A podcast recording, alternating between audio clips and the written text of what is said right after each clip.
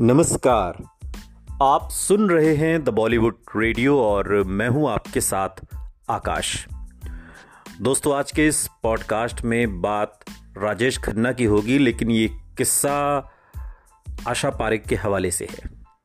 दरअसल, राजेश खन्ना और आशा पारेख दोनों ने हम सभी जानते हैं, एक साथ कई फ़िल्मों में काम किया और ये सभी फ़िल्में सुपर डुपर हिट रही।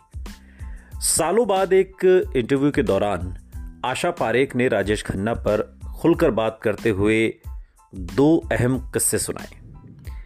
और पहला किस्सा बहारों के सपने, जो कि राजेश खन्ना की दूसरी फ़िल्म थी और आशा पारेख के साथ थी। उसका किस्सा था कि चूँकि राजेश खन्ना की दूसरी फ़िल्म थी और बहुत नए थे राजेश खन्ना और एक तरीके से फ़िल्मों में आने और काम करने के लिहाज से आशा पारेख राजेश खन्ना की सीनियर थी। और एक स्थापित एक्ट्रेस थी जब तक राजेश खन्ना हिंदी फ़िल्म इंडस्ट्री का हिस्सा बने, तब तक आशा पारेख खुद को स्थापित कर चुकी थी और उनकी कई फ़िल्में हिट हो चुकी थी। कई फ़िल्मों में कई बड़े सितारों के साथ उन्होंने काम कर लिया था और राजेश खन्ना चूँकि बहुत नए नए थे। आशा पारेख के बाद से जब पूछा गया राजेश खन्ना के बारे में कि, आशा जी, राजेश खन्ना किस नेचर के थे? उनका स्वभाव कैसा था? शूटिंग के वक्त और शूटिंग के बाद वो किस तरीके से थे? तो आशा पारेख बताती हैं कि उन दिनों हम बहारों के सपने फ़िल्म की शूटिंग कर रहे थे।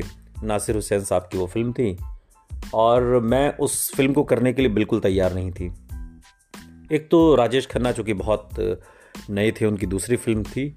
और दूसरी वजह ये थी कि ये फ़िल्म दरअसल पहले नंदा करने वाली थी, लेकिन किसी कारणवश नंदा ने इस फ़िल्म को करने से मना कर दिया और फिर ये फ़िल्म नासिर साहब मेरे पास लेकर आए और फिर मैं उन्हें ना नहीं कह सकी, इस वजह से मैं बहारों के सपने फ़िल्म का हिस्सा बनी।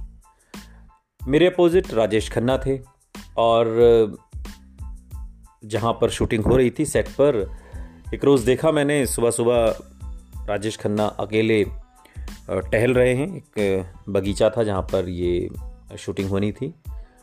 और मैं दूर से आ रही थी और अचानक हमारी नज़रें मिली और मैंने उन्हें हेलो कहने या हाय कहने के लिहाज से अपनी उत्सुकता ज़ाहिर की और मैं हेलो या हाय कहती उससे पहले ही जैसी हमारे नज़रें मिली, काका ने नज़रें फेर ली।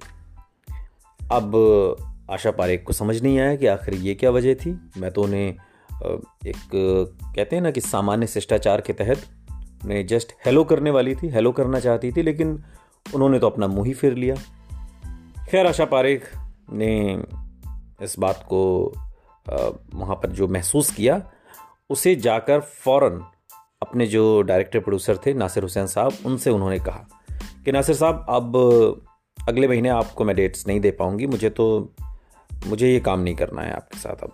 इस फ़िल्म में मुझे काम नहीं करना। मैं वैसे भी इस फ़िल्म में काम नहीं करना चाहती थी।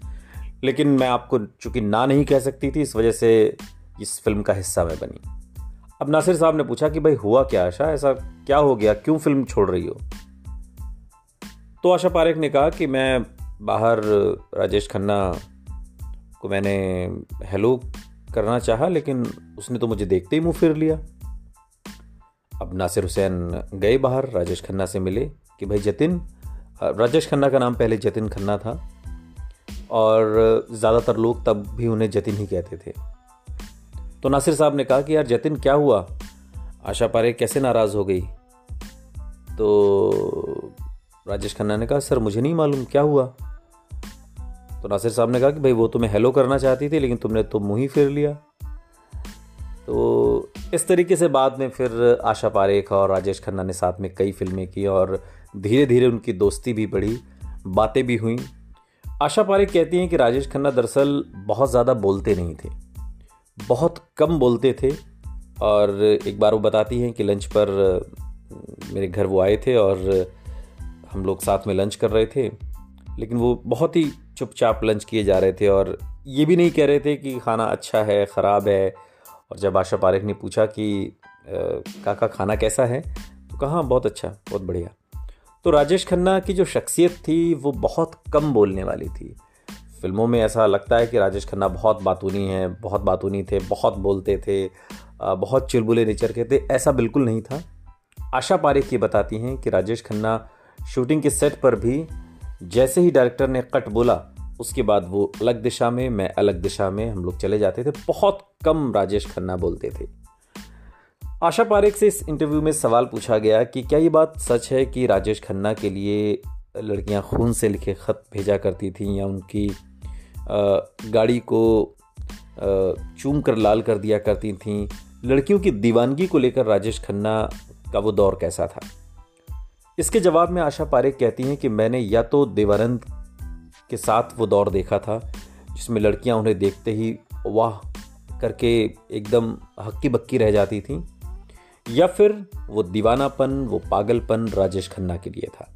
हाँ ये बात सही है कि राजेश खन्ना के लिए लड़कियाँ खून से लिखे हुए ख़त भेजा करती थीं और कभी शूटिंग के सेट पर अगर काका आए हुए हों और उनकी गाड़ी बाहर खड़ी हो तो उनकी गाड़ी को लिपस्टिक से लाल कर दिया करती थी। यहाँ तक आ, सुनने में आया और देखा भी गया कि लड़कियाँ उनकी फ़ोटो से शादी कर तक कर रही हैं। राजेश खन्ना की तबीयत ख़राब है तो उनकी फ़ोटो पर ही पट्टी रख कर आ, उनको एक तरीके से आ, ये ब्लेसिंग कर रही हैं कि वो जल्द से जल्द ठीक हो जाए। तो ये तमाम बातें आशा पारेख ने इस इंटरव्यू के दौरान राजेश खन्ना को लेकर के कहीं। इसके अलावा एक कटी पतंग फ़िल्म की शूटिंग का किस्सा भी आशा पारेख ने बताया कि उस गाना है जो नाव में शूट होना था। और उस गाने की शूटिंग ही वहाँ पर उस रोज़ नहीं हो पाई, चूँकि इतनी भीड़ वहाँ पर आ गई लड़कियों का हजूम वहाँ पर इतना उमड़ पड़ा कि डायरेक्टर को वहाँ पर शूटिंग कैंसिल करनी पड़ी और बाद में किसी दूसरी जगह पर फिर उस गाने को फिल्माया गया जो कटी पतंग फ़िल्म का है जो नाव में आ, सवार हैं हम दोनों और उसके बाद वो गाना है। लेकिन वो गाना बहुत हसीन है। अगर आपने कटी पतंग देखी है तो उस गाने से आप परिचित होंगे। ज़रा दिमाग पर ज़ोर डालिए और बताइए कि राजेश खन्ना और आशा पारेख पर फिल्माया।